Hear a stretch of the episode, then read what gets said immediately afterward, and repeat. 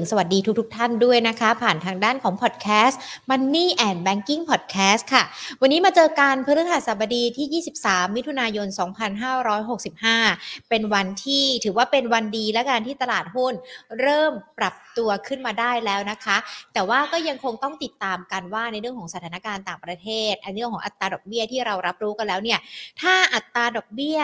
มีการปรับเพิ่มขึ้นนะคะ หุ้นที่เกี่ยวข้องทางหุ้นแบงก์แล้วก็หุ้นไฟแนนซ์มันจะมาหรือเปล่า แล้วทำไมหุ้นกลุ่มนี้ถึงต้องมาด้วย เดี๋ยววันนี้พูดคุยกับนักวิเคราะห์ในประเด็นนี้กันนะคะ แต่ก่อนที่จะไปพูดคุยกับนักวิเคราะห์ค่ะ ขอบพระคุณผู้สนับสนุนหลักใจดีของเรากันก่อนเลยนะคะ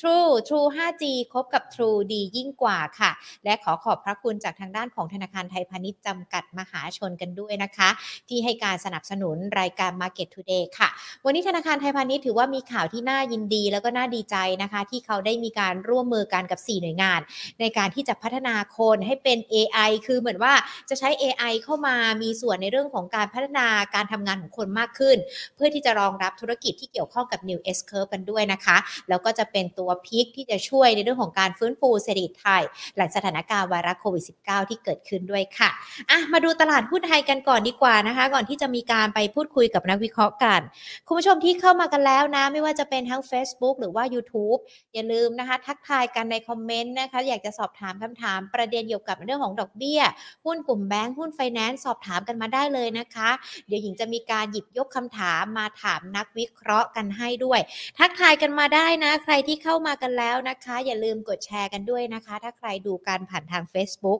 อะมาดูหุ้นไทยกันสักนิดนึงค่ะ ต้องบอกว่าหุ้นไทยภาคเช้าวันนี้ปิดบวกขึ้นมาได้นะ ยืนเหนือ 1,560 จุดกันไปแล้วนะคะ ปิดช่วงเช้าเนี่ย1,562.67 จุด มูลค่าการซื้อขาย 33,547.02 ล้านบาท ช่วงเช้าต้องบอกว่าเพิ่มขึ้นมาสักประมาณ 0.17%นะคะ วันนี้หุ้นไทยก็ต้องบอกว่ายังคงแกว่งกรอบแคบๆ บวกลบสลับกันไป คล้ายๆ ตลาดอื่นในหุ้นภูมิภาคเอเชียค่ะ นักลงทุนติดตามถ้อยแถลงของคุณเจอโรมพาวเวลประธานเฟดเมื่อคืนที่ผ่านมา แล้วเฟดเขาก็ย้ำด้วยนะคะว่าตัวเขาเองเนี่ยมุ่งมั่นที่จะสกัดกั้นในเรื่องของอัตราเงินเฟ้อให้ชะลอตัวลงด้วย ซึ่งก็อาจจะเป็นตัวเร่งการส่งสัญญาณเร่งในเรื่องของการปรับขึ้นอัตราดอกเบี้ยด้วยนะคะ ก็เลยอาจจะทำให้วันนี้ตลาดหุ้นเนี่ยรับรู้ในเรื่องนี้กันไปด้วย ส่วน 5 อันดับหลักทรัพย์ที่วันนี้นำมาฝากกันนะคะ 4 อันดับแรกปรับตัวลดลงมากันหมดเลยนะคะ บ้านปูลดลงมา 1.57% Jazz If เนี่ยปรับตัวลดลงไป 4.85%นะคะ ปตท ปตทปตทสพปรับตัวย่อลงไป AOT ไม่เปลี่ยนแปลงนะคะ ดูเหมือนว่าหุ้นในกลุ่มธนาคารจะบวกขึ้นมาได้นะ KBank SCB BDMs ก็บวกขึ้นมาได้เช่นเดียวกันนะคะ วันนี้ก็ติดตามการในเรื่องของการประชุมของเฟดที่เรารับรู้กันไปแล้ว ส่วนในเรื่องของสถานการณ์ต่างๆ ที่เกิดขึ้น อย่างทางด้านของต่างประเทศเนี่ย ล่าสุดดูเหมือนว่าคุณโจไบเดนประธานาธิบดีสหรัฐเขามีการเรียกร้องให้สภาคองเกรสแล้วนะคะ ระงับการจัดเก็บภาษีเบนซิน 90 วัน เพื่อช่วยเหลือแบ่งเบาภาระของประชาชนในช่วงที่ ราคาน้ำมันเนี่ยอาจจะมีการปรับตัวแพงขึ้น และในขณะเดียวกันก็อาจจะให้ผู้ค้าน้ำมันเนี่ยเข้ามามีส่วนร่วมผู้ประกอบการไปเก็บภาษีส่วนนั้นเพิ่มด้วยนะคะ ก็ต้องติดตามกัน ส่วนบ้านเราในเรื่องของค่าการกันที่ภาครัฐ อยากจะให้ผู้ประกอบการรายใหญ่ที่เกี่ยวข้องกับโรงการเนี่ยดูพิจารณาแล้วนำค่าการกันเข้ามาสนับสนุนภาครัฐเป็นระยะเวลา 3 เดือน จนวันนี้ก็ยังดูเหมือนว่าจะไม่ค่อยได้ข้อสรุป หรือว่าความคืบหน้าเท่าที่ควรนะคะ เพราะว่าการคำนวณค่าการกันการคำนวณเม็ดเงินที่จะนำเข้ามาให้ภาครัฐเนี่ยมันต้องดูหลาย ๆ อย่างด้วย แล้วหุ้นหลายตัวก็อยู่ในบริษัทจดทะเบียนกันด้วยนะคะ มันไม่ได้มีแค่บริษัทนะที่จะมาตัดสินใจได้ มันยังมีผู้ถือหุ้น ซึ่งมีทั้งนักลงทุนไทย นักลงทุนต่างชาติ เป็นประเด็นที่ค่อนข้างละเอียดด้วยนะคะ เรื่องนี้ก็เลยอาจจะต้องใช้ระยะเวลาพิจารณากันด้วยค่ะ ดังนั้นเองนะภาพรวมในเรื่องของการลงทุนจะเป็นอย่างไรกันบ้างนะคะ เดี๋ยววันนี้เราพูดคุยกัน ทักทายกันก่อนดีกว่านะคะ คุณลูกผู้ชายไม่กินเส้นเล็กค่ะ คุณลิลิวสวัสดีค่ะ อาจารย์วิชัยสวัสดีนะคะ คุณธงชัยเข้ามากันแล้ว สวัสดีค่ะ อย่าลืมแชร์ให้หญิงใน Facebook กันด้วยนะคะ หรือว่าแท็กเพื่อนก็ได้ให้เข้ามาดูคลิปนี้กันด้วยนะคะ เพื่อที่จะได้มีการพูดคุยกับนักวิเคราะห์กันอะมาพูดคุยกับนักวิเคราะห์กันดีกว่าค่ะ เดี๋ยววันนี้นะคะ เราพูดคุยประเด็นนี้กันค่ะ กับคุณการทายสถานักวิเคราะห์จากบริษัทหลักทรัพย์กสิกรไทยจำกัดมหาชนค่ะ สวัสดีค่ะคุณการค่ะ วัสดีครับคุณหญิงและสวัสดีนักลงทุนทุกท่านครับต้องบอกว่าวันนี้เรามาเจอกันเนี่ยตลาดเริ่มดูสดใสกว่าต้นสัปดาห์นะคะ เพราะว่ากลับมายืนเหนือ 1,560 จุดได้อีกครั้งหนึ่งในช่วงเช้าวันนี้ด้วยนะคะ เดี๋ยวก่อนที่เราจะไปเจาะลึกในประเด็นในเรื่องของอัตราดอกเบี้ยรวมไปถึงหุ้นกลุ่มแบงก์กับกลุ่มไฟแนนซ์กัน อยากให้คุณการช่วยมองภาพรวมของตลาดกันก่อนดีกว่าค่ะว่า ความสดใสในช่วงนี้มันจะสดใสไปต่อไหมหรือมันสดใสแค่ช่วงสั้นเท่านั้นนะคะ ผมคิดว่าปัจจัยที่ตลาด ให้ความสำคัญนะครับ มันคือเรื่องของคำพูดของเฟดเมื่อเมื่อคืนอย่างที่คุณหญิงเรียนนะครับ แล้วก็ตอนนี้เนี่ยตลาดกลัว recession มากขึ้น จากความพยายามของพาเวลคือพาเวลเนี่ยคะแนนนิยมเขาต่ำมากนะครับณปัจจุบันเนี่ยคะแนนนิยมในการเลือกตั้งเขาต่ำมาก เขาต้องเอาเงินเฟ้อของสหรัฐให้ลง แล้วพอเขาจะทำอย่างนั้นเนี่ยเขาต้องไปคุยกับบริษัทน้ำมันต่างๆ ในสหรัฐ ขอให้ผลิตอะไรกันเพิ่มลงทุนเพิ่ม รวมถึงเจอโรมพอเวลที่ 75 basis point เนี่ย ต้องบอกก่อนว่าที่ก่อนที่พาเวลเขาจะตัดสินใจ 75 basis point เนี่ยไบเดนเขามีการบอกแล้วว่าฉันจะให้พื้นที่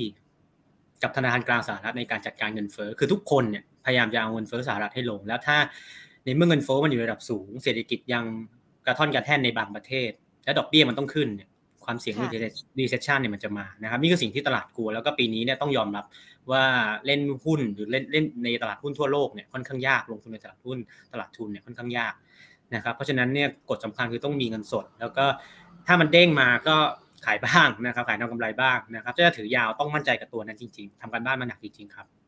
ค่ะ แสดงว่าตอนนี้เองอาจจะต้องใช้เทคนิควิธีการระมัดระวัง เล่นยาวไปก็ไม่ได้เล่นสั้นไปก็อาจจะไม่ดี มันก็เลยต้องปรับกลยุทธ์กันตลอดเลยใช่ไหมคะเพราะว่าสถานการณ์ต่างประเทศมันยังคงถือว่าเป็นปัจจัยสำคัญที่ติดตามกันนะคะ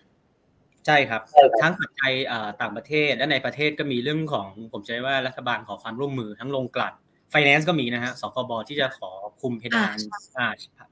ดอกเบี้ยเช่าซื้อต่างๆ มอเตอร์ไซค์ซึ่งความชัดเจนเนี่ยก็ยังไม่ไม่ออกมานะครับแล้วผมคิดว่าตรงนี้เนี่ยปัจจัยลบมันเริ่มเยอะ เพราะว่าของไทยเนี่ยประเทศไทยเรา GDP ไม่ได้ฟื้น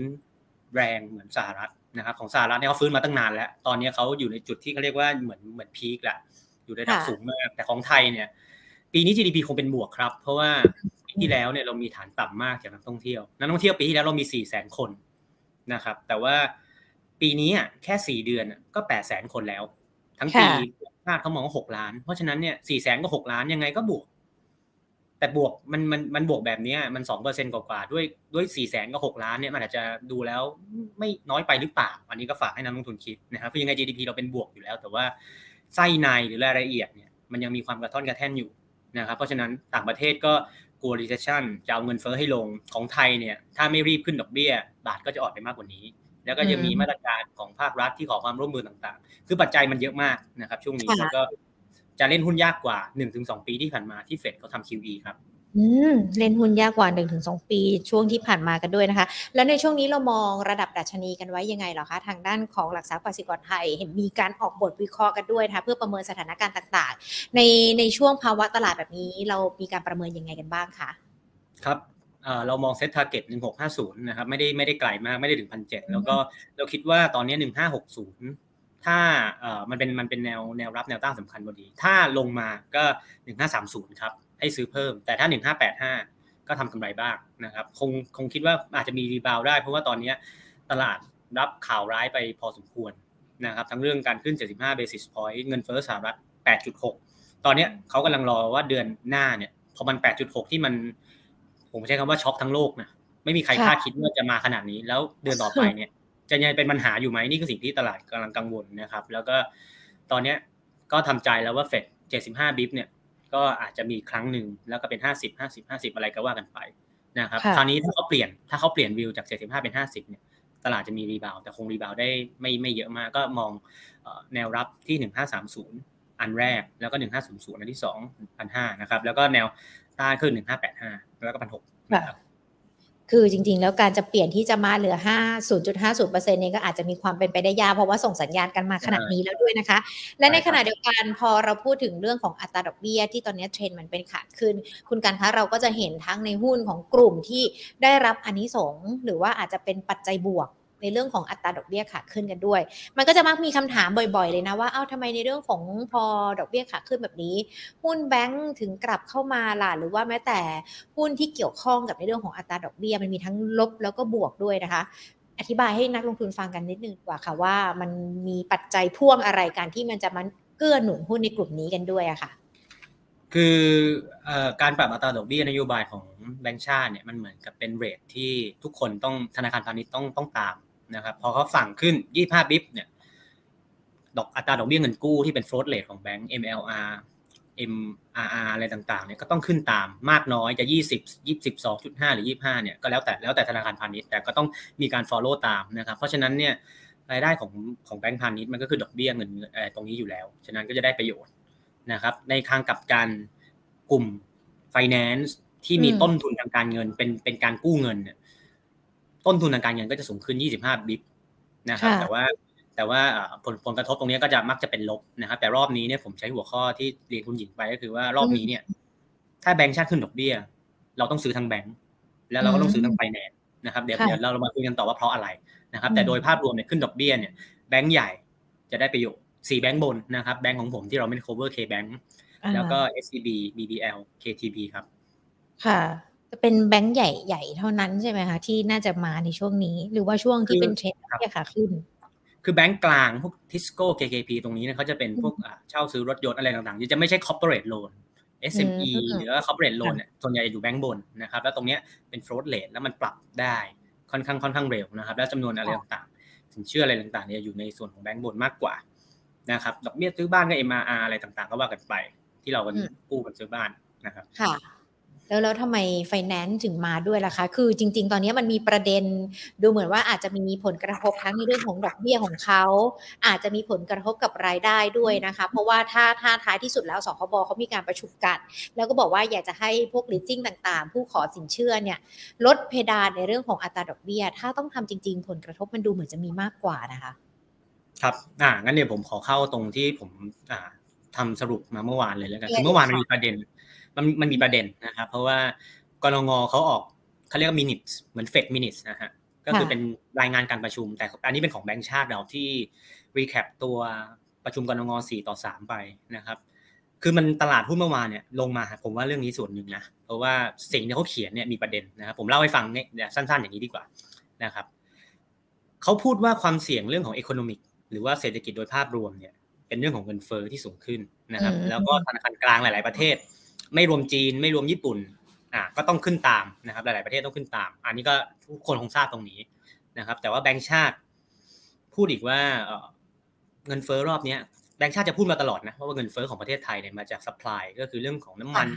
สด ตอนนี้เขาเปลี่ยนเขาพลิกพลิกคำพูดแล้วว่าตอนนี้เริ่มเห็นการเพิ่มขึ้นของราคาในหลากหลายสินค้ามากขึ้นตะกร้าสินค้าที่เห็นเนี่ยมันเริ่มมีมากขึ้น เช่น LPG อะไรต่างๆ ขึ้นเนี่ย ราคาข้าวที่เราต้องกินในร้านอาหารก็ขึ้นนะครับ และมีการใช้คำว่าดีมานพูหรือว่าเงินเฟ้อจากอุปสงค์นะครับ จากเศรษฐกิจที่ฟื้นตัวคำเนี้ยชัดเจนเลยว่ามันถ้าเป็นแบบเนี้ยมันควรจะต้องเริ่มขึ้นดอกเบี้ยได้แหละนะอันนี้ที่สองแต่ผมว่าเนี้ยยังไม่ใช่ประเด็น ประเด็นจริงๆอยู่ตรงนี้ครับ นี่คือคำพูดที่เขาพูด ผมคิดว่ามีสามสามประโยค ประโยคแรกที่เขาพูด ผมขออนุญาตอ่านที่เขาพูดที่เขาเขียนนะครับ ได้เลย พูดว่า ภายใต้ภาวะเงินเฟ้อที่ความเสี่ยงสูงขึ้น การปรับดอกเบี้ยนโยบายที่ช้าไป อาจจะก่อให้เกิดต้นทุนทางเศรษฐกิจในระยะข้างหน้า นี่คือประโยคแรกนะครับประโยคแรกนี้บอกอะไรเรา ประโยคแรกนี้บอกว่าเขาเนี่ยไม่อยาก behind the curve เหมือนเฟดเขาไม่อยากขึ้นดอกเบี้ยช้าไปเพราะว่าต้นทุนทางเศรษฐกิจในระยะข้างหน้าเนี่ยถ้าขึ้นช้าไปเนี่ยมันแก้กันยาก ตัวอย่างคืออะไร ตัวอย่างก็คือว่าถ้าเราไม่รีบขึ้นเนี่ยเดี๋ยวเงินเฟ้อเดือนหน้าๆในไตรมาสสามไตรมาสสี่คือมันเป็นการ survey นะครับเงินเฟ้อของกระทรวงมีมี survey บางส่วนมีการเก็บข้อมูลบางส่วน ถ้าเขาไม่รีบขึ้นแล้วสร้างความเชื่อมั่น อะไรต่างๆ เนี่ยมันจะไม่ลงนะเพราะมันมี survey ที่เราไปสอบถามพ่อค้าแม่ค้าอะไรต่างๆ บางส่วน นี่คือประโยคแรกนะครับ ประโยคที่สองที่แบงค์ชาติเขียนเขาเขียนว่า การปรับดอกเบี้ยดอกเบี้ยเนี่ย จะเป็นแบบค่อยเป็นค่อยไป และจะเอื้อให้เศรษฐกิจปรับตัวได้อย่างราบรื่น นี่คือประโยคที่สองประโยคที่สองนี้หมายความว่าไง หมายความว่าเขาจะไม่ขึ้นดอกเบี้ยแรงเหมือนเฟดอ่าเจ็ดสิบห้าเบสิสพอยต์แบบนั้นถือว่าค่อนข้างแรง ของไทยเนี่ยถ้าเขาบอกคำนี้มาเนี่ยน่าจะเป็นการค่อยๆขึ้นแล้วเรามีสองคำแล้วนะฮะก็คือว่าถ้าช้าไปไม่ได้ และถ้าจะขึ้นจะค่อยๆขึ้น อันสุดอันสุดท้าย อันที่สามผมคิดว่าอันนี้สำคัญที่สุด เขาเขียนว่าสำหรับภาคครัวเรือนและภาคธุรกิจ บางกลุ่มเนี่ยยังเปราะบาง โดยรายได้เนี่ยยังฟื้นตัวไม่เต็มที่ ภาระหนี้ต่างๆ เนี่ยยังอยู่ในระดับสูง เช่นหนี้ครัวเรือน ซึ่งตรงนี้เนี่ยอาจจะมีความอ่อนไหวต่อต้นทุนทางการเงินที่สูงขึ้น เมื่อเทียบกับผู้ที่มีรายได้สูงหรือไม่โดนกระทบอะไรแบบนี้นะครับ อันนี้ผมว่านี่สำคัญสุด เพราะว่าคำนี้บอกว่าการขึ้นดอกเบี้ยเนี่ย ขึ้นช้าไปไม่ได้ต้องขึ้นค่อยเป็นค่อยไป และต้องดูเรื่องของหนี้ครัวเรือนภาคธุรกิจ คนที่ยังโดนกระทบ คนที่ยังไม่ฟื้นจากโควิดด้วยนะครับภาคธุรกิจบางบางบาง sector เนี่ย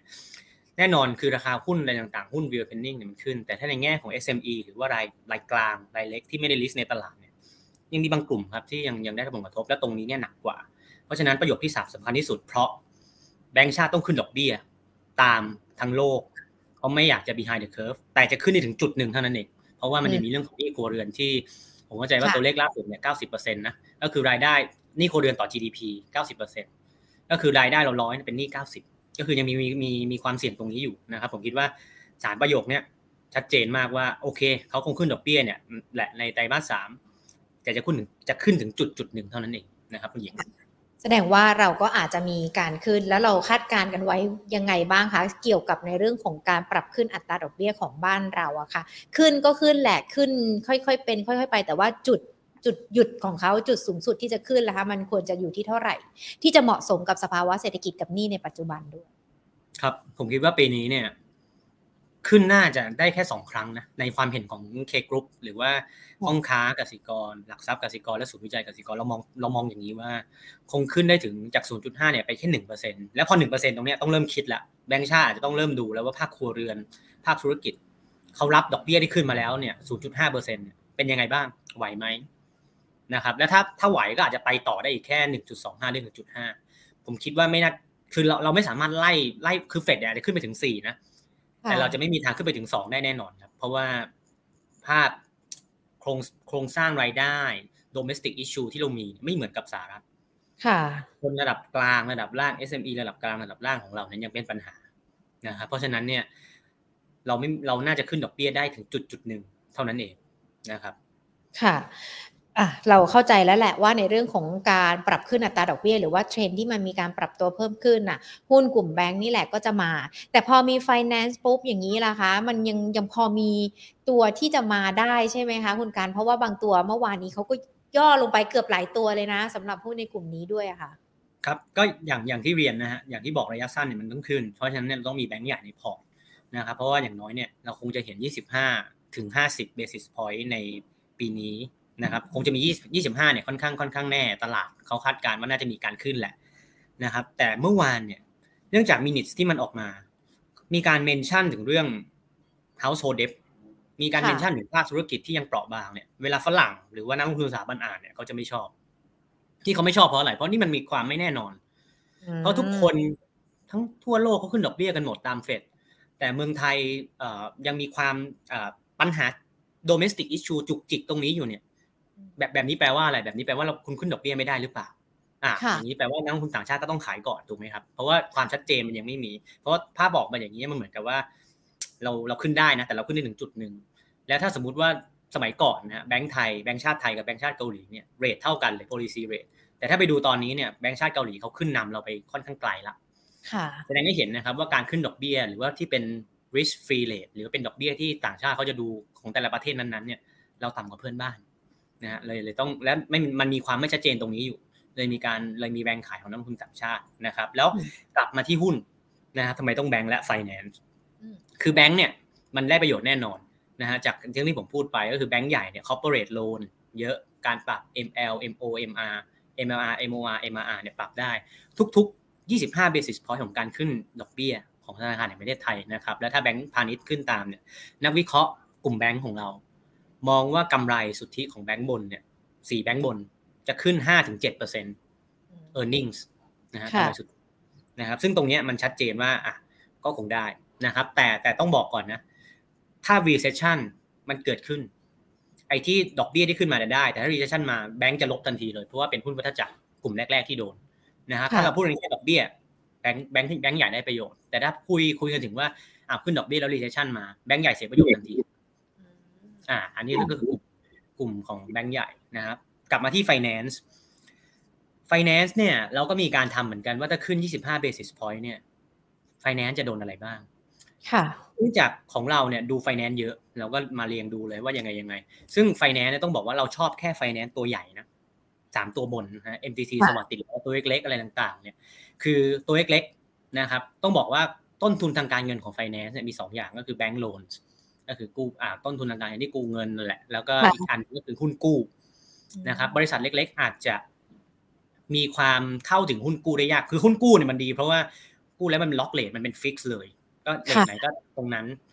แต่ถ้าเป็น bank loan เนี่ยเวลาขึ้นดอกเบี้ยนี่คือสิ่งที่เสียประโยชน์ครับต้นทุนทางการเงินจะสูงขึ้น เพราะฉะนั้นคนบริษัทที่ใหญ่กว่า ก็จะมีความสามารถในการเข้าถึงหุ้นกู้หรือ debenture ได้ดีกว่านะครับ อันนี้เหตุผลที่หนึ่ง นะครับเหตุผลที่สองก็คือมันมีตัวเลขที่ออกมาอีกตัวหนึ่งคือ farm income นะฮะฟาร์มหรือรายได้ภาคเกษตรเนี่ยต้องบอกว่าปีถ้าปี 2021 เป็นปีของส่งออกเนี่ยผมคิดว่า 2022 เนี่ยเป็นปีของ commodity หรือว่า farm income เพราะว่ารายได้ภาคเกษตรเดือนเดือนห้าที่ออกมานี้ ผมพูดสั้นๆ แล้วกันบวก 22เปอร์เซ็นต์เยออนเยียราคาข้าวนี่คือบวกดีจากที่ลบมาแรงๆเนี่ยบวกขึ้นมา1 1เปอร์เซ็นต์กว่าๆแล้วเพราะว่ามันได้ sentiment ของรัสเซียยูเครนนะเป็น ส่งส่งออกไปทดแทนพวกข้าวสาลี แล้วก็ food crisis ที่เกิดขึ้นอะไรต่างๆ เนี่ย มันสนับสนุนให้ราคา commodity เนี่ยขึ้นหมดนะครับ เพราะฉะนั้นในการทำก็จะดี ซึ่งมันดีมันแล้วมันดีกับไฟแนนซ์ยังไง มันดีเพราะว่านักวิเคราะห์เราเนี่ยบอกว่าหุ้นจำนำทะเบียนต่างๆ ลูกค้า คือเกษตรกรซะส่วนใหญ่นะเป็นเกษตรกรซะส่วนใหญ่ซึ่งถ้ารายได้เขามีเขามีเขามีเงินอะไรต่างๆเนี่ยการเป็น NPL หรืออะไรต่างๆ เนี่ย โอกาสจะน้อยลงน้อยลง อืมโอกาสจะน้อยลง อันนี้คือเหตุผลที่สองนะครับแล้วก็เหตุผลสุดท้ายเนี่ยผมคิดว่าเนี่ยเป็นสาเหตุที่ทำให้หุ้นของไฟแนนซ์ลงแรง ก็คือเรื่องของเพดานเช่าซื้อสคบนะครับ ซึ่งผมผมคิดว่าตัวเลขที่ตลาดกลัวเนี่ยคือ 20 แต่ผมคิดว่าตรงเนี้ยน่าจะยังคุยกันอยู่ เพราะว่า 20เนี่ยถือว่าโหดมากนะครับอาจจะออกมาถ้าออกมา 20 กลางๆเนี่ยหุ้นที่มีมอเตอร์ไซค์เยอะๆเช่นสวัสด์เนี่ยอาจจะเด้งแรงที่สุด ติดล้อ MTC ตรงนี้ MTC เนี่ยจะมี NPL ที่ค่อนข้างเยอะกว่าเพื่อนนะครับแต่ว่าถ้าขึ้นดอกเบี้ยแค่ 50 basis point แล้วขึ้นขึ้นดอกเบี้ยนโยบายนะฮะขึ้นหนึ่งหนึ่งเปอร์เซ็นต์จาก 0.5เป็นหนึ่งเปอร์เซ็นต์ตรงนี้อาจจะไม่ได้กระทบเขาเยอะ เราเลยชอบติดล้อนะครับ เพราะ asset quality ดีที่สุดค่ะแล้วก็ทุกๆ 25 basis point เมื่อกี้เราบอกว่า 25 bip ของการขึ้นดอกเบี้ยนโยบายเนี่ยแบงก์ใหญ่บวก 5-7%เปอร์เซ็นต์ค่ะ ถ้าเป็นไฟแนนซ์จะลบ 1-3%เปอร์เซ็นต์ ไม่ได้เยอะมากนะครับเพราะอย่างที่บอก อันนี้เฉพาะตัวใหญ่นะฮะเพราะว่าตัวใหญ่เขามีการ lock rate อะไรต่างๆ ไว้หมดแล้วนะครับ แล้วก็ด้วยภาพ farm income ที่เป็นลูกค้าของจำนำทะเบียนเนี่ยดีขึ้นนะครับ แล้วก็ bond yield ที่เป็นอ่าเขาเรียกว่าไงอะอัตราผลตอบแทนพันธบัตรรัฐบาลเนี่ยมันก็เป็นทิศทางขาลงแล้วทุกอย่างก็สวยมันติดแค่เรื่องเดียวคือความชัดเจนของสคบนะครับ และด้วย valuation ปัจจุบันเนี่ยไฟแนนซ์นี่โดนขายแรงมาก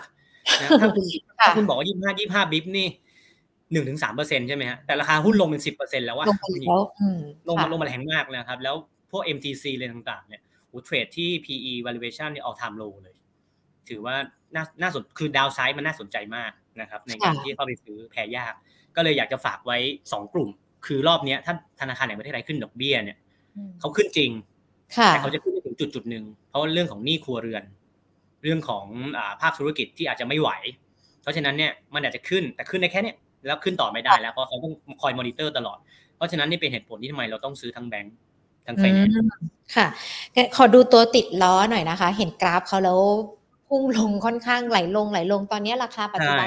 ยี่สิบเก้าบาท มันถือว่าเป็นจังหวะไหมคะ คุณการอย่างที่คุณการบอกไป เพื่อถ้าสมมติตัวเลขสสคบเขาออกมาเนี่ย มันรอลุ้นที่อาจจะปรับขึ้นหรือว่าปรับลงก็ได้ เท่ากับว่าถ้าเราจะเล่นเนี่ยมันก็ต้องใช้ความระมัดระวังเพิ่มมากยิ่งขึ้นด้วยหรือเปล่าคะ ใช่ครับ คือถ้าถ้าดูเทคนิคเนี่ยไม่สวยเลย ไม่หลุดทุกแนวรับเลย แล้วก็แบบว่าเส้น EMA EMA อะไรต่างๆ เนี่ยยี่สิบเจ็ดห้าสิบคือคือหลุดไม่ยืนเหนืออะไรเลยนะครับ แต่ว่าผมคิดว่าตรงนี้มันโดนขายแรงเกินนะครับ เพราะว่าความชัดเจนของสคบเนี่ยมันตอนแรกข่าวจบจะจะจะออกมาเมื่อวานนะมีข่าวบอกว่าข่าวจะจะมีออกมาแต่ก็ไม่มีอะไรออกมาผมคิดว่าเขาก็น่าจะมีการคุยกันแหละว่าจะจะจะต้องไปเท่าไหร่เพราะว่าตรงนี้กระทบทั้งกลุ่มเลย นะครับซึ่งผมคิดว่าถ้าใครเทคนิคเนี่ยอาจจะอาจจะไม่ชอบตรงนี้ แต่ผมคิดว่าถ้าคุณซื้อตรงเนี้ยคุณชนะทุกคนที่มาระหว่างทางคุณชนะหมดเลยนะอันนี้ก็ฝากไว้คิดแต่ว่าต้องยอมรับนะครับ ถ้าผมบอกว่าซื้อแบงก์กับซื้อไฟแนนซ์เนี่ย แต่ถ้าให้แนะนำเนี่ยเราก็ต้องซื้อแบงก์ก่อนไฟแนนซ์เนี่ยรอรอก็ได้รอความชัดเจนตรงนี้ก็ได้ครับ เพื่อความปลอดภัยของนักลงทุนเป็น trading buy ไปก่อนก็ได้ เพราะว่าแบงก์เนี่ยมัน มันจะมีความปลอดภัยมากกว่า เพราะว่าดอกเบี้ยเนี่ยมันมันน่าจะชัดเจนว่าต้องขึ้นแหละไม่อยาก behind the curve นะครับและที่เราเลือกติดล้อกับ BBL เพราะว่าเรื่องของ NPL เรื่องของ asset quality สองตัวนี้เป็นสองตัวที่ safe ที่สุดของทั้งแบงก์ใหญ่และไฟแนนซ์ตัวใหญ่ครับ ค่ะ อะก็ถือว่าเป็น 2 ตัวนะคะ ที่ควรจะมีติดกันไว้ ถ้ากนงมีการปรับขึ้นอัตราดอกเบี้ยจะเป็นแบงก์ใหญ่แล้วก็เป็นกลุ่มไฟแนนซ์ที่ตัวใหญ่ด้วยนะคะไหนๆก็พูดถึงกลุ่มนี้แล้วขอหยิบยกคำถามของคุณผู้ชมที่ดู Facebook กับ YouTube มานะคะ ที่สอบถามหุ้นที่เกี่ยวข้องกับกลุ่มแบงก์กับกลุ่มไฟแนนซ์มาสอบถามกันก่อนนะคะ อย่างคุณเรียกค่าว่าวีรบุรุษถามมาผ่านทาง YouTube นะคะ ถามตัวสวัสด์อะค่ะถ้าจะซื้อถั่วควรถั่วไหมคะ ตอนนี้ ต้นทุนของคุณเรียกค่าว่าวีรบุรุษเนี่ยอยู่ที่ 60 บาทค่ะ โอ้จากราคาปัจจุบัน 49 บาทนะคุณการอืม ผมคิดว่าเอ่อถ้าดูจากกราฟนะครับเทคนิคเนี่ยถ้าใครตีถ้าตีเทนไลน์ก็จะเห็นเลยว่ามันไม่หลุดไอ้ตรงแนวรับตรงที่แถวเท่าไหร่ 47 เนาะผมคิดว่าแถวนั้น ผมคิดว่าตรงเนี้ย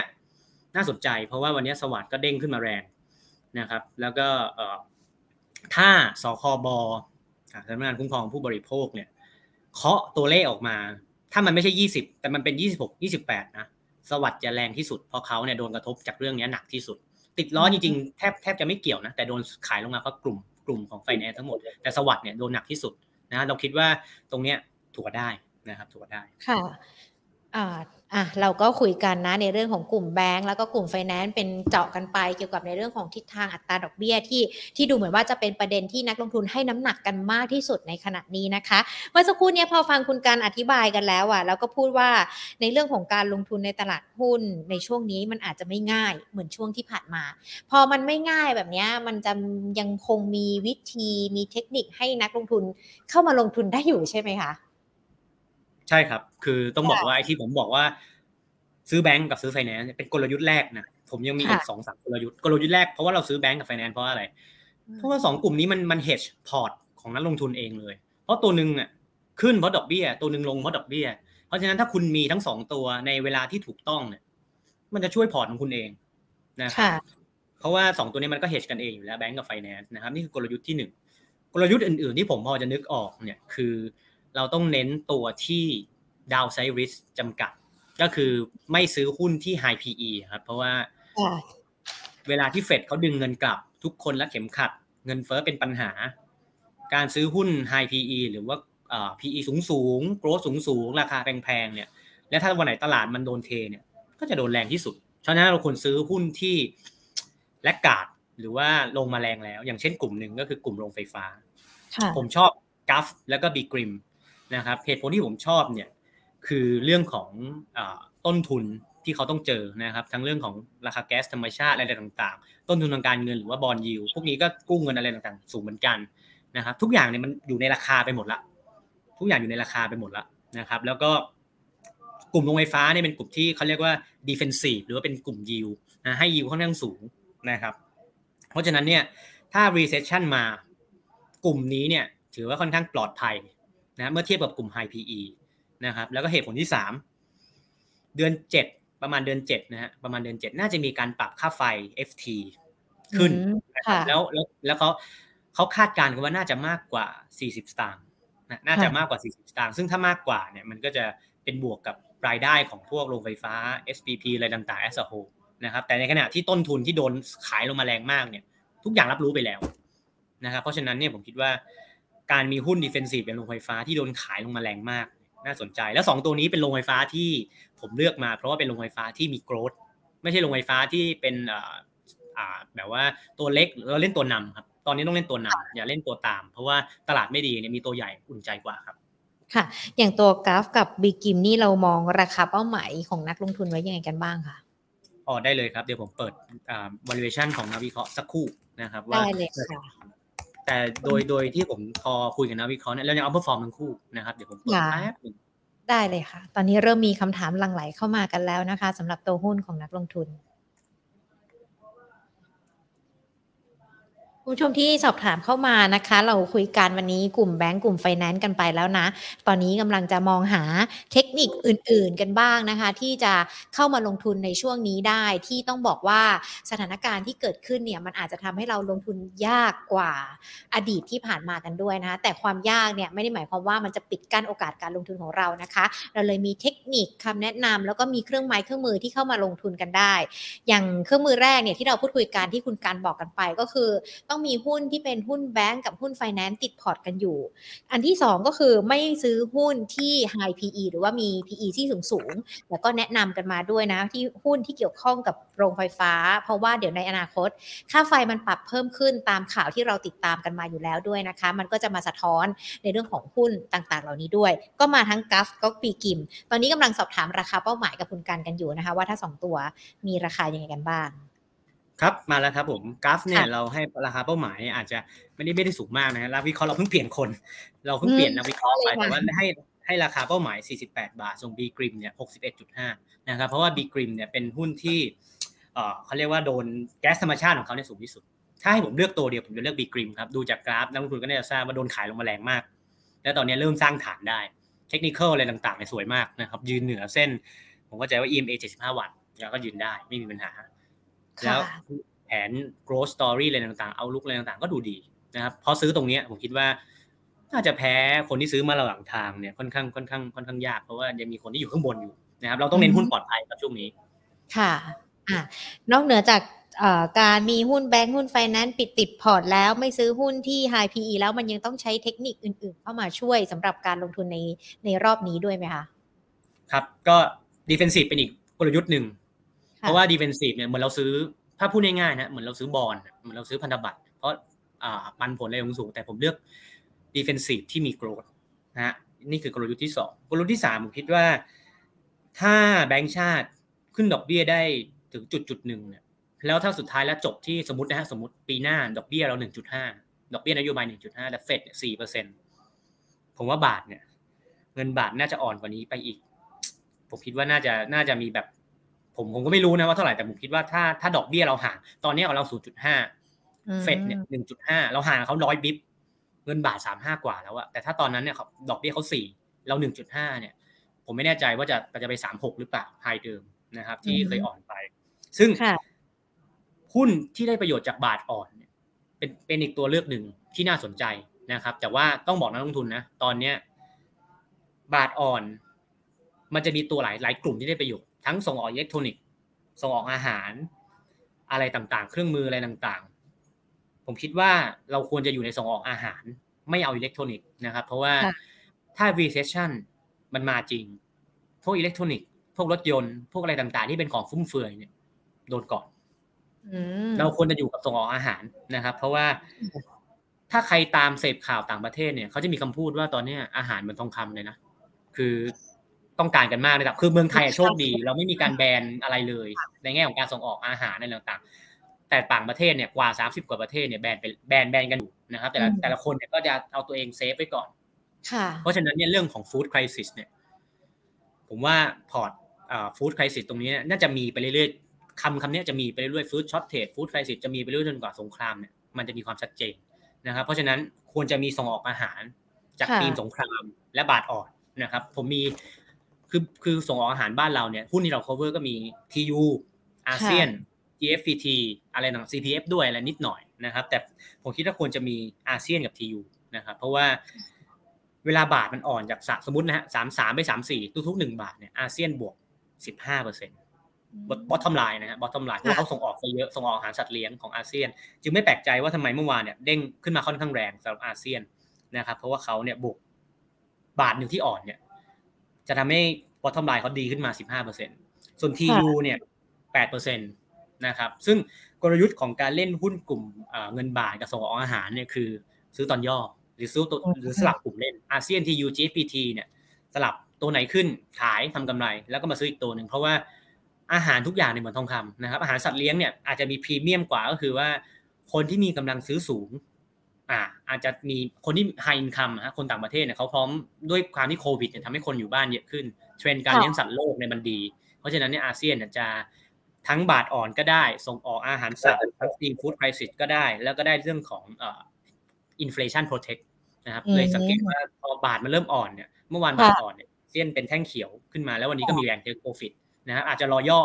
นะตัวนี้ต้องรอย่อนะครับส่วน อีกตัวที่แนะนำคือ TU TU เนี่ยอาจจะมีประเด็นเฉพาะตัวคืออาจจะไม่ได้มีเรื่องของ branding สินค้าเขาอาจจะปรับราคาอะไรต่างๆสู้ ASIAN ไม่ได้ แต่ผมคิดว่าด้วยปัจจัยเฉพาะตัวของเขาที่เคยมีข่าวกันมาเนี่ยลงมาค่อนข้างแรงราคาเนี่ยเริ่มสร้างฐานได้นะครับเริ่มสร้างฐานได้แล้วซื้อตรงนี้ผมคิดว่าก็ปลอดภัย เพราะว่าการมีหุ้นอาหารอยู่ในพอร์ตเนี่ยก็เป็นอีกวิธีที่จะทำให้พอร์ตพอร์ตของเราปีนี้เนี่ยมีหลายกลุ่มเรามีเรามีการเงินแบงก์ เรามีโรงไฟฟ้าที่เป็น defensive เรามีส่งออกอาหาร ถ้าสมมุติว่าประเทศไหนขาดเนี่ยเซนติเมนต์มันบวกอยู่แล้วนะครับฟาร์มินคัมเราก็พูดไปแล้วว่ามันมันดีนะครับเพราะฉะนั้นเนี่ยผมคิดว่ามีส่งออกอาหารเป็นอีกกลยุทธ์หนึ่งที่น่าสนใจครับ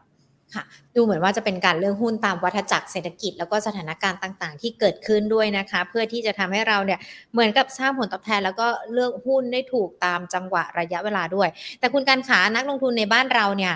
คือมองตามวัฏจักรเล่นหุ้นในระยะกลางระยะยาวก็มีเช่นเดียวกัน ถ้ามองในช่วงสั้นมันยังมี top pick ที่น่าสนใจไหมคะ หรือว่าช่วงนี้มันมันไม่ควรสั้นนะนักลงทุนอธิบายหรือว่าให้คำแนะนำยังไงดีคะครับ ก็ผมมีกลยุทธ์สุดท้ายเนี่ยตอบโจทย์คำถามนักลงทุนเลย คือถ้ายาวสั้นมากต้องเล่น event play ก็คือ deal M&A ของ True DTAC นะครับกสิกรไทยเนี่ยเป็นผมเข้าใจว่าเป็นเป็นหลักทรัพย์เดียวเลยนะ ที่มองว่า M&A deal เนี่ยร้อยเปอร์เซ็นต์เราเชื่อว่าร้อยเปอร์เซ็นต์นะครับผมอธิบาย อันนี้อาจจะคุยกันยาวที่หนึ่งเดี๋ยวอธิบายก่อน M&A ร้อยเปอร์เซ็นต์คือเราเราวางเป้าอย่างนักวิเคราะห์เราวางเป้าอย่างนี้นะครับคุณพิสุทธิ์นะถ้าร้อยเปอร์เซ็นต์ราคาของ True เนี่ย จะอยู่ที่ the tender tender price tender offer price ก็คือประมาณ 5.05 นะครับ ซึ่งตรงเนี้ย 4.7 เนี่ยมันประมาณเดี๋ยวผมพูดให้จบก่อนดีกว่า 5.05 นะครับ ถ้าถ้า tender เนี่ยราคา true คือ 5.05 d t a c 47.76 นะครับ นี่คือ 100%ถ้าสมมติว่าเกิดดีลมันก็คือคือราคา tender คือตรงนี้ แต่ถ้าดีลไม่เกิดนักวิเคราะห์เราคิดว่าราคามันก็จะไหล ขึ้นมาไอ้ที่มันบวกพรีเมียมมาเท่าไหร่ก็จะกลับไปเท่านั้น d t แท็จะเหลือ35บห้าบาท True จะเหลือ3.95บาทนะครับ ตรงนี้มันใช้ให้เราให้เรามองเพื่ออะไร ให้เรามองเป็นกรอบนะกรอบว่าถ้าดิวเกิด0%ถ้า0%เปอร์เซ็นเนี่ย d t แท35นะแต่แต่ถ้า100%เปอร์เซ็นเนี่ย47.76 True เจ็ดหกทรูเนี่ยถ้าศูนย์ถ้าไม่เกิดดีล3.95ถ้าเกิดเนี่ย5.05เพราะฉะนั้นนี่ให้เราดูเป็นกรอบครับ แล้วเราดูราคาปัจจุบันตรงนี้เนี่ยเหมือนตลาด ผมคิดว่า 70-80%เนี่ยเชื่อว่าดิวเกิดนะ เพราะราคาตรงนี้เนี่ยใกล้ๆกับ tender offer price 4.7 กับเมื่อกี้ d t แท็45 46 ผมผมคิดว่าดิวเนี่ยตลาดเชื่อมั่นในระดับหนึ่งว่าดิวเนี่ยน่าจะเกิด เหตุผลที่ตลาดเชื่ออย่างนั้นเพราะอะไร เพราะการทำประชาพิจารณ์กับกับนักวิชาการผู้บริโภคอะไรต่างๆเนี่ยสองในสามเห็นด้วยนะครับสองในสามเห็นด้วยว่าควรจะมีการควบรวมนะฮะซึ่งตรงนี้เป็นสัญญาณที่ดีมาก นะครับ แล้วก็อีกเหตุผลหนึ่งก็คือว่า เนื่องจากตลาดของ ICT บ้านเราเนี่ยมันก็เป็นเขาเรียกว่าแข่งขันแบบน้อยรายนะฮะสามสามเจ้า ถ้าสองกับสามรวมกันเนี่ย สิ่งที่เขาจะได้ที่มากกว่าอะไรต่างๆ ที่คนผู้บริโภคกังวลเนี่ย มันคือการลดคอสหรือ cost control คือสองสองพวกสามเจ้าเนี่ยเขาต้องแข่งกันอยู่แล้ว ในเรื่องของราคาเรื่องการปรับราคา แต่ถ้าสองกับสามรวมกันเมื่อไหร่เนี่ยเขาแชร์ knowledge กันไงเขาแชร์กันว่าเฮ้ยฉันทำอย่างนี้คุณทำอย่างนี้ กลายเป็นว่าเขาจะมีโน้ตฮาวที่มันเป็นพรีเมียมขึ้นไปนะครับ รวมถึงเอ่อ valuation อะไรต่างๆ ข้อมูลที่เขาจะแชร์ร่วมกันอีก เพราะยุคนี้มันก็ยุค Data อยู่แล้วผมคิดว่าตรงนี้สำคัญนะครับ ซึ่ง deadline ของของ Event Play เนี้ยจะอยู่ที่ 10 กรกฎาคมนะครับ ว่าเขาจะมีการอนุมัติ ไอ้ตรงกสทช. จะมีการอนุมัติตรงนี้ไหม ผมว่ามีอยู่สองทางนะ คืออนุมัติแบบมีเงื่อนไขหรือว่าเลื่อนออกไปก่อน ผมว่ามีแค่สองทางเลย ซึ่งถ้าอนุมัติแบบมีเงื่อนไขเนี่ยคำว่าเงื่อนไขคืออะไร เงื่อนไขก็คือสิ่งที่ตลาด หรือว่าสิ่งที่ผู้บริโภคกังวลว่า พอรวมกันแล้วเนี่ยจะมาขึ้นราคา แต่ผมคิดว่า ในฐานะของตลาดทุนผมคิดว่า การขึ้นราคาเนี่ย จริง ๆ มันแอบอยู่ในโปรโมชั่นที่เราซื้อมือถือกันอยู่แล้วแหละถูกไหมถูกไหมเพราะว่าเราซื้อโปรแถมนู่นแถมนี่อะไรต่างๆเนี่ยเขาแอบขึ้นตรงนั้นอะ ก็เหมือนกันเขาไม่ต้องมาบอกแล้วว่าเขาจะขึ้นเขาก็แอบตรงนั้นไปขึ้นแบบนิดหน่อยแบบที่เราไม่รู้ตัวนะครับเพราะฉะนั้นเนี่ยผมคิดว่า ด้วยอะไรต่างๆ เนี่ย Event Play ของ d t แท True เนี่ยน่าสนใจนะครับเราให้ราคาเป้าหมายของ d t แทเนี่ย58.4 True 6.28นะครับถ้าให้เลือกตัวหนึ่งเนี่ย ให้เลือกดีแท็ค่ะนะครับที่เลือกดีแท็เพราะอะไร คือถึงแม้ว่าเราจะเชื่อว่าร้อยเปอร์เซ็นต์ดิวจะเกิดด้วยเหตุผลของเราที่เราบอกเรื่องประชาพิจารณ์ที่มันสองสองในสามกลุ่มเห็นด้วย การควบรวมที่จะเกิดเรื่องของพรีเมียมในแง่ของการลดคอสข้อมูล Data ที่แชร์ร่วมกัน แต่ถ้าอะไรมันผิดทาง ถ้าเราผิด ถ้าเราผิดนะฮะนักลงทุนจะได้หุ้นที่ยังมีปันผลที่ยังมีกำไรนะครับคือทูอาจจะอาจจะกระแสเงินสดหรือกำไรต่างๆอาจจะสู้ดีแท็ไม่ได้ เพราะฉะนั้นเนี่ยถ้าผิดทางเนี่ยเรายังซื้อถูกตัวที่แบบว่าปลอดภัยกว่าปลอดภัยกว่านะครับผมเลยคิดว่า Event Play d t แท็ True น่าสนใจครับ ค่ะ อ่า ได้เลยค่ะ ตอบโจทย์นักลงทุนกันแล้วด้วยนะคะ รวมไปถึงเทคนิคในเรื่องของการลงทุนที่ดูเหมือนว่าจะยากขึ้นเรื่อยๆ จากปัจจัยที่เกิดจากต่างประเทศ แล้วก็ในประเทศที่มีส่วนในเรื่องของการลงทุนกันด้วยนะคะ ได้เทคนิคคำแนะนำนะ รวมไปถึงหุ้นที่ปลอดภัยกันด้วย หุ้นที่สามารถเข้าไปลงทุนได้ในช่วงนี้กันด้วยนะคะ คุณการขาทีนี้มีคำถามจากนักลงทุนนะคะ ที่สอบถามกันมาหลากหลายตัวเลยนะคะ อาจจะสอบถามเป็นตัวหุ้นที่จะให้คุณคุณการเนี่ยช่วยตอบคำถามให้ แต่ว่าถ้าตัวไหนได้ไม่ได้ยังไง สามารถชี้แจงกับนักลงทุนได้นะคะ อย่างคุณลูกเกดนะคะ สอบถามมาค่ะ ตัว BDMs นะคะ จะขึ้นไปถึง 26 บาทเร็วๆนี้ไหมคะ จากราคาปัจจุบัน 24 บาท 60 คือ BDMs เนี่ยผมต้องบอกว่าเเคยราคาลงมาแรงช่วงหนึ่งนะจากการที่มีการลงทุนอะไรเพิ่มเติมแล้วตลาดคิดว่าต้องใช้เงินลงทุนค่อนข้างเยอะ นะครับราคาเลยจาก 27อะไรต่างๆเนี่ยลงมา จากการลงทุนแถวผมเข้าใจว่าลงลงมาแถวรายการกรทมนะฮะตรงนั้นตลาดกังวลว่าต้องใช้เงินเยอะนะครับ แล้วผมคิดว่าราคาหุ้นเนี่ยตอบรับในแง่ของนักท่องเที่ยวผู้ป่วยไม่ใช่นักท่องเที่ยวสิผู้ป่วยต่างชาติไปพอสมควรนะครับ ดูจากกราฟดูจากอะไรเนี่ยราคาก็ลงมา แต่ว่ายังยืนเส้นหัวใจว่า 200 วันได้นะครับ การจะกลับไป 27 บาทไหมเนี่ย ผมคิดว่า ต้องต้องลุ้นนิดนึงเพราะว่าต้องมี catalyst ใหม่แล้วเพราะว่าเรื่องของผู้ป่วยต่างชาติที่จะเข้ามาเนี่ยต้องเยอะผู้ป่วย IPD OPD อะไรต่างๆเนี่ยเรารู้กันอยู่แล้วว่ามันดีขึ้น ราคาเลย perform ขึ้นมาระหว่างตลอดทางนะครับตอนนี้มันมีเรื่อง overhang ที่ตลาดยังรอ catalyst ใหม่นะครับแต่ผมคิดว่าตัวนี้เป็นอีกตัวหนึ่งที่น่าสนใจนะครับเพราะว่าเป็นตัวที่เขาเรียกว่าอาจจะ protect เงินเฟอ้อได้ส่วนหนึ่งนะครับแล้วก็เป็นหุ้นที่ถือว่า defensive ปลอดภัยในระดับหนึ่งนะแต่ที่ไม่ได้เลือกเป็นท็อปพิกเนี่ยเพราะว่า ราคามันขึ้นมาแล้วแค่นั้นเองนะครับค่ะ เป็นการตอบคำถามของคุณลูกเกดนะคะ สวัสดีนะเราคุยกันไปแล้วเนาะมีคุณผู้ชมสอบถามมาหลากหลายคนเลยนะคะ เดี๋ยวเดี๋ยวฟังย้อนหลังกันอีกรอบนึงนะคะผ่านทาง Facebook หรือว่า YouTube ก็ได้นะคะ คุณประชาสอบถามตัว ETC อะค่ะ สามารถซื้อเพิ่มได้ไหมคะ e a r t h t e c h หรือเปล่าโอ้ตัวนี้เราผมจะดูแต่หุ้นใหญ่ ๆ ที่อ่าเราเราเขาเรียกว่าไง ถ้าผมไม่ได้ cover อาจจะตอบเป็นเทคนิค นะครับได้ค่ะเทคนิคเพราะว่าเนื่องจากกสิกรเราดูหุ้น 200 กว่าตัวได้เลยค่ะได้ผมคิดว่าผมคิดว่าถ้าทรงกราฟเนี่ยผมว่าคุณหญิงก็น่าจะน่าจะเห็นอยู่ว่ามันมันสวยมากนะครับมันยืนเหนือเส้น EMA ทั้งหมดเลยนะครับแล้ววันนี้มันย่อลงมา ถ้าวันนี้ไม่หลุดไอ้เส้นที่มันประกอบร่างกันเนี่ย20วัน10วัน75วันสองถ้าไม่หลุดเนี่ยหรือมาเทส อาจจะอาจจะซื้อเพิ่มได้ตรงนั้น ถ้าตอบในเชิงเทคนิคนะครับ แต่ก็ต้องบอกว่าเนื่องจากหุ้นผมก็จะก็น่าจะตัวเล็กนะแล้วก็ราคาขึ้นมาแล้วเนี่ยถ้า เซ็ตหรือว่าข่าวร้ายเรื่อง recession อะไรมันมารบกวนอีกเนี่ยอ่าอาจจะต้องนักทุนอาจจะต้องทำการบ้านเพิ่มว่าตัวเนี้ย มันมันมีปัจจัยอะไรที่จะต้องให้ bottom up ของมันเนี่ยไปต่อ แม้ว่าทั้งโลกเนี่ยจะมีเรื่องของ recession นะครับ แต่ในเชิงเทคนิคเนี่ยผมคิดว่าถ้ายืนเหนือแบบนี้ได้ค่อนข้างสวยครับค่ะอ่าคุณสมเด็จนะคะ บอกว่าติดตัวเอเชียเสริมกิจ leasing นะคะ ASK ที่ 40 บาท ถือต่อไหวไหมคะ ตอนนี้สามสิบสามบาทห้าสิบคือคือต้องบอกงี้ฮะเทคนิคไม่สวยเลย แล้วก็อันที่สองที่ราคาจริงๆเอาลุกดีนะ บริษัทนี้เอเซียเรา cover อยู่ แต่ว่าที่มันลงมาเนี่ยเพราะว่าราคาดีเซลครับ นี่สินเชื่อรถบรรทุกนะฮะเขาเลยกลัวเรื่องของราคาดีเซลที่มีการปรับสามสิบาทไปสามสิบห้าบาท แล้วนี่เขาบอกจะมีปรับไปสามสิบแปดบาทนะครับก็ต้องต้องถามคุณสมเด็จนิดนึงว่าไอ้สี่สิบาทตรงนี้เราซื้อเยอะหรือเปล่า เพราะว่าด้วย catalyst ด้วย ข่าวที่เข้ามากระทบกับหุ้นกลุ่มสินเชื่อรถบรรทุกเนี่ยต้องดูราคาน้ำมันดีเซลเป็นหลักนะครับเพราะพวกนี้ใช้ราคาน้ำมันดีเซลเยอะดีเซลเยอะนะครับแล้วก็ด้วยด้วยด้วยการเทคนิคแล้วเนี่ยมีมีวันหนึ่งเนี่ยขึ้นมาเทสเส้น 75 แต่ไม่ผ่านแล้วก็หล่นหล่นลงมาเลย เพราะฉะนั้นเนี่ยถ้ามีไม่เยอะอาจจะถอดใจได้นะครับ แต่ถ้ามีเยอะเนี่ยผมว่าก็ด้วยเอาลุกที่มันดีนะฮะเราสอบถามบริษัทเรื่องของผลกระทบของดีเซลในบริษัทก็บอกเขาจัดการได้มีปัญหาเพราะเขามีประสบการณ์ในช่วงที่น้ำมันเคยแพงๆมาแล้วรอบหนึ่ง นะครับก็ถ้ามีเยอะก็ไม่ได้แปลว่าบริษัทไม่ดีนะแต่ถ้าสมมติคุณมีไม่มีไม่เยอะเนี่ยคุณจะเปลี่ยนตัวเล่นได้ไงอาจจะถอดใจแล้วเปลี่ยนตัวเล่นได้แต่ถ้าคุณถือเยอะมันก็ถือว่าปลอดภัยเพราะเอาลุกบริษัทเนี่ยยังโอเค แค่ติดเรื่องของเซนติเมนต์เรื่องราคาน้ำมันดีเซลเท่านั้นเองครับค่ะคุณสมเด็จลองฟังคำแนะนำแล้วก็ตัดสินใจดูกันนะคะ ถือเยอะพอไหวไหมหรือว่า ถ้าถือไม่เยอะมากเท่าไหร่จะเปลี่ยนใจไปเล่นตัวอื่นได้หรือเปล่านะคะ เมื่อสักครู่นี้คุณกันแนะนำมาให้ 2 ทางเลยนะสำหรับตัวนี้นะคะ คุณมาสอนเบนะคะ GPSC น่าสนใจไหมคะ ถ้านะราคาปัจจุบันจุดนี้ 65 บาท 25 น่าสนใจครับ ผมต้องบอกว่า GPSC เป็นอีกตัวหนึ่งที่ คือผมเลือกกราฟบิกริมแต่ถ้าผมเลือกได้สามตัว ผมจะเลือกตัวนี้ด้วยนะฮะราคานี้น่าสนใจมาก คือมันก็เป็นกลุ่มโรงไฟฟ้านะฮะแล้วตัวนี้มีอีกประเด็นหนึ่งก็คือ EA เออไม่ใช่แบตเตอรี่ที่ทำแบบว่า EV กับ EA นะครับคือมันจะมีเซติเมนต์คือหุ้น EV ของประเทศไทยเนี่ย มันมีหลายกลุ่มเนาะมันมีเรื่องของสายชาร์จ แบตชิ้นส่วนอะไรต่างๆเนี่ยแต่เท่าที่ผมดู ถ้าเป็น EV อะถ้าเป็นเทรน EV เนี่ยเป็น 2 ตัวนี้ก็คือ EA กับ GPSC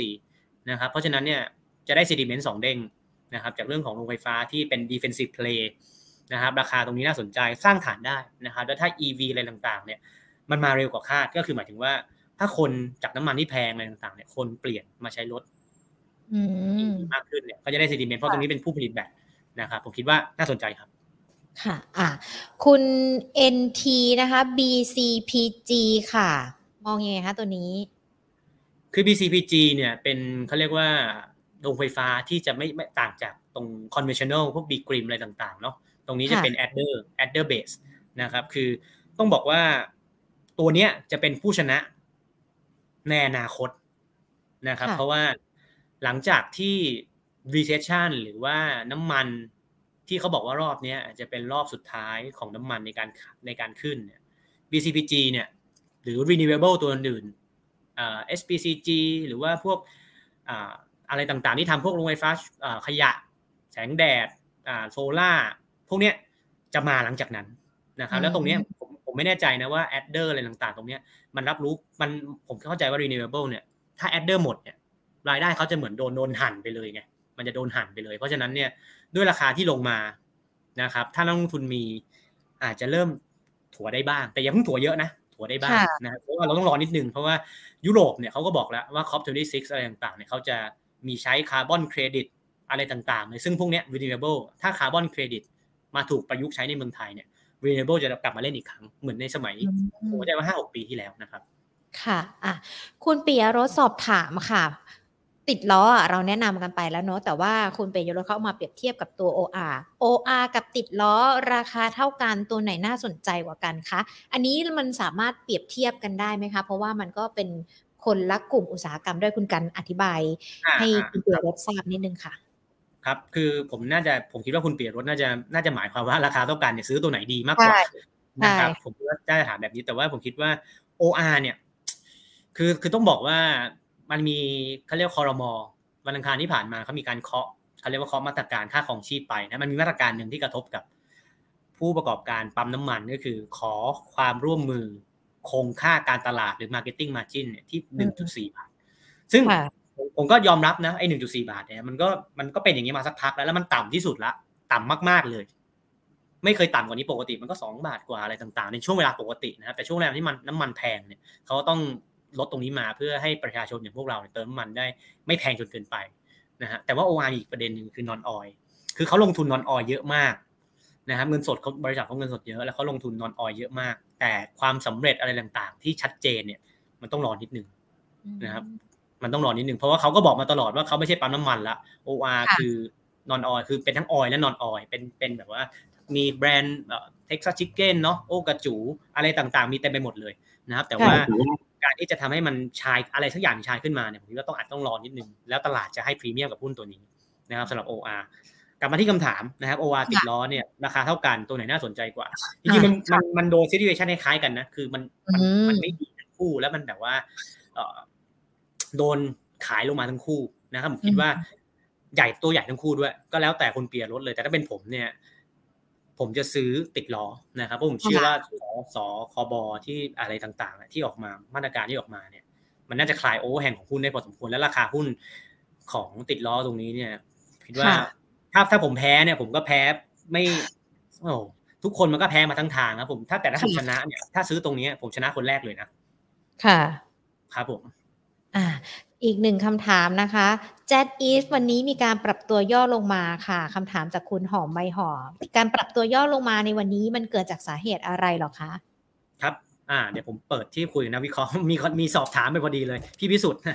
ก็คือเขาคิดว่าที่แจ๊สซีฟลงมาวันนี้เนี่ยมันมีอยู่สามเหตุผลนะครับเหตุผลที่หนึ่งเนี่ยผมอ่านที่เขาคุยกับผมเลยก็คือเขากังตลาดเนี่ยกังวลเรื่องของสัญญาประกันรายได้ที่จะหมดลงในปี 2025 นะครับก็คือความไม่แน่นอนของของตัวบริษัทนะครับ อันที่สองก็คือว่าความสามารถในการจ่ายค่าเช่าของแจ๊สจากสงครามในบ้านที่กำลังเกิดขึ้นนะครับ แล้วก็อันที่สามก็คือข่าวลือของการซื้อธุรกิจฟรีบอร์ดแบร์แล้วก็ JASIF นะครับมันมีความไม่แน่นอนเกิดขึ้นกับกับตรงนี้นะครับ เพราะเพราะฉะนั้นเนี่ยผมคิดว่าถ้าถ้าถ้ามีอาจจะ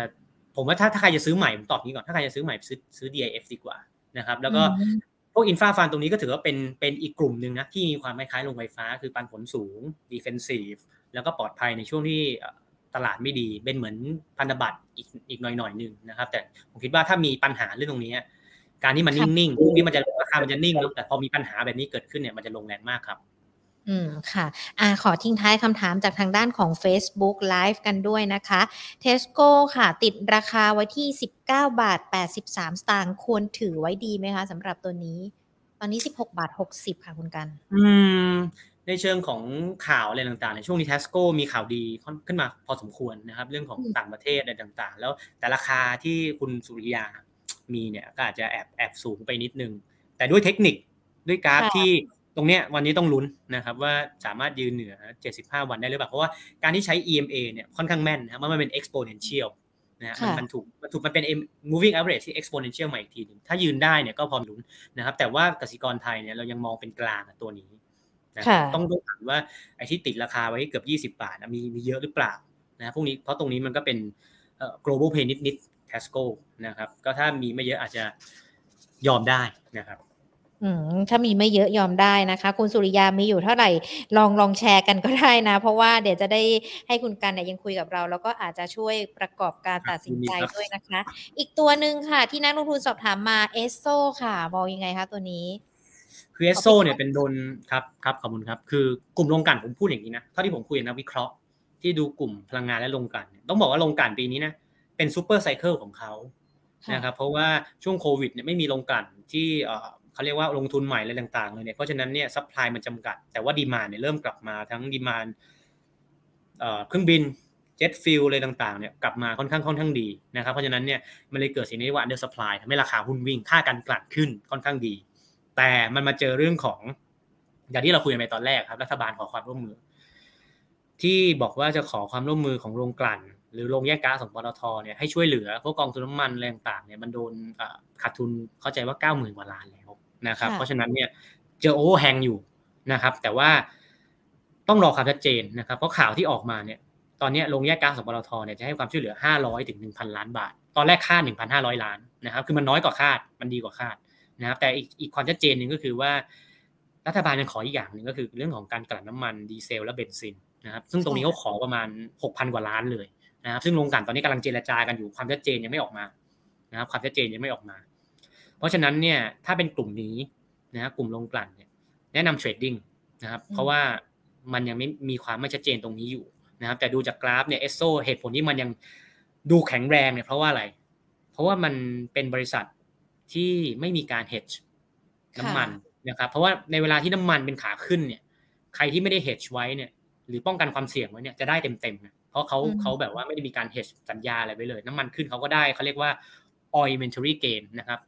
เป็นเหตุผลที่ทำไมเอสโซเนี่ยถึงถึงได้ค่อนข้างแข็งนะครับผมเข้าใจว่าถ้าจะเข้าตรงนี้ไม่มีของ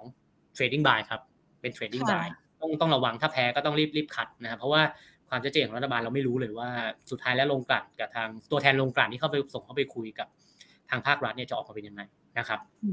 ค่ะ ได้เลยค่ะ วันนี้เรียกได้ว่าครอบคลุมทุกประเด็นเลยนะคะ ในเรื่องของถ้าอัตราดอกเบี้ยขึ้นทำไมหุ้นกลุ่มแบงก์กับกลุ่มไฟแนนซ์จะมาก็คุณกันก็อำอาอธิบายให้ฟังแล้วก็ให้นักลงทุนได้ทราบกันด้วยนะคะ รวมไปถึงเปิดเผยในเรื่องของมุมมองภาพรวมการลงทุน แล้วก็อาจจะมีเทคนิคเคล็ดลับนะคะ ที่จะทำให้เราเข้าไปลงทุนได้ในช่วงที่สถานการณ์อาจจะเผชิญกับความยากลำบากในขณะนี้นะคะ แล้วก็ตอบคำถามนักลงทุนทุกๆท่านที่สอบถามกันมาทั้ง Facebook แล้วก็ YouTube นะคะ วันนี้ขอบพระคุณคุณกันมาก ๆ เลยนะคะ แล้วเดี๋ยวพูดโอกาสหน้าเราพูดคุยกับ Market Today กันอีกนะคะ ยินดีครับ ขอบพระคุณครับขอบคุณค่ะสวัสดีครับคุณการหาไทยสัทธานะคะนักวิเคราะห์จากบริษัทหลักทรัพย์กสิกรไทยค่ะ ก็พูดคุยกันเกี่ยวกับในเรื่องของสถานการณ์การลงทุนที่เกิดขึ้นนะคะ จริง ๆ แล้วเนี่ยวันนี้หยิบยกคำถามกันมา Facebook กับ YouTube เป็น Facebook ซะส่วนเออเป็น YouTube ซะส่วนใหญ่ด้วยนะคะ ใครที่สอบถามมาทาง Facebook เนี่ยเดี๋ยวเดี๋ยวหญิงขอโอกาสหน้านะ เดี๋ยวจะให้ทีมงานช่วยกันดูกันด้วย เพราะว่าในคอมเมนต์เนี่ยบางทีเขียนมามันก็ลันๆกันหายไปด้วยนะคะ ทีมงานก็จะพยายามส่งคำถาม แล้วก็ดูคำถามแบบเรียลไทม์ใน Facebook แล้วก็ส่งมาบอกกันด้วย แล้วก็ถามนักวิเคราะห์กันให้นะคะ ส่วนคุณผู้ชมที่สอบถามกันมาจากทางด้านของ YouTube เนี่ยหลายคนเลยที่อาจจะไม่ได้หยิบยกคำถามมาให้ ดังนั้นเองเนี่ยอยากจะให้ทุกทุกๆ คนที่ดู Market Today นะคะ ติดตามการผ่าน YouTube กด Subscribe ช่องของเรากันไว้ก่อนเลย Money and Banking Channel นะคะ เวลาที่เรามีการไลฟ์สดการแจ้งเตือนไปยังช่องทางของท่านนะคะ ก็จะได้มาเขียนคำถามกันเป็นคนแรก ๆ เลยเนาะในการถามคำถามกันเพราะว่าหญิงจะรันกันมาเลย ตั้งแต่คำถามที่ 1 2 3 จนหมดเวลาในช่วงเกือบเกือบบ่ายสามแบบนี้นะคะ หรือว่าถ้ายังไม่เป็นเพื่อนกันเป็นเพื่อนกันผ่านทางไลน์ก็ได้นะคะ at market today ตัวเล็กทั้งหมดเซิร์ชหาชื่อกัน หรือว่าแม้แต่ที่ขึ้น QR code ที่มุมจอกดสแกนกันได้เลยนะคะ เป็นเพื่อนกันก่อน แล้วพอเวลาจะมีการไลฟ์สดพูดคุยกับนักวิเคราะห์ ก็จะไปแจ้งที่ไลน์ของท่านเช่นเดียวกัน พอเรามีการไลฟ์กันแล้วฝั่งนักวิเคราะห์เขียนคำถามได้นะคะ ก็จะได้สอบถามคำถามกัน แล้วก็นั่งฟังคำตอบไม่พลาดกันด้วยเนาะอยากจะถามให้ครบทุกคนเลยนะคะ แต่ว่าช่วงระยะเวลาการพูดคุยของเราเนี่ยก็จะมีจำกัดกันด้วย ดังนั้นเองก็จะพยายามหยิบยกคำถามนะคะเราก็พูดคุยกับทุกๆคนให้ครบทุกประเด็นเลยนะคะอะทักทายทาง Facebook กันก่อนนะคะ Facebook สวัสดีทุกๆทท่านเลยนะคะ อาจจะเห็นคอมเมนต์บ้างไม่เห็นบ้างต้องขออภัยด้วยนะคะ แต่ว่าขอบพระคุณเป็นอย่างสูงเลยที่ติดตามกันนะคะ ทั้ง Facebook แล้วก็ YouTube นะคะ คุณธงชัยคุณสุรางสวัสดีค่ะ คุณเกตกันดา คุณคัมพีคุณสุริยานะคะ คุณคัมพีคุณบอยสมิธค่ะ ใครยังอยู่ทักทายกันได้นะะคุณสุริยายังอยู่นะคะ ขอบพระคุณที่ติดตามกันด้วยนะคะเนี่ยยังไม่เห็นคำถามคุณสุริยานะ แต่ว่าทีมงานเนี่ยเขาส่งมาให้ก็เลยได้สอบถามด้วยนะ ถ้าอย่างนั้นเองเนี่ยตกของใครผิดพลาดของใครขออภัยด้วยนะคะ ส่วนทางด้านของ YouTube นะคะ สวัสดีทุกทุกท่านเลย คุณลูกผู้ชายไม่กินเส้นเล็ก คุณหลิวหลิวนะคะ อาจารย์วิชัย คุณเกียรติศักดิ์คุณเกียรติศักดิ์ผู้ถามตัวสวัสด์และสวัสด์เนี่ยจะเป็นตัวที่มีหลากหลายท่านสอบถามมานะคะ ก็พูดกันเป็นภาพรวมกันไป คุณกันก็ตอบกันให้ด้วยนะคะ คุณมานะสวรรค์สวัสดีค่ะ คุณลูกเกดนะคะ คุณเรียกข้าว่าวีรบุรุษ คุณประชาคุณอ๋อยคุณสมเด็จนะคะ คุณมาสอนเบเบนะคะคุณเอ็นทีคุณปิยรสคุณหอมใบหอ คุณน็อตพีคสวัสดีค่ะ คุณรัสวัสดีค่ะ คุณสเปอร์ตันนะคะ คุณซันต้า คุณเพชรบุรี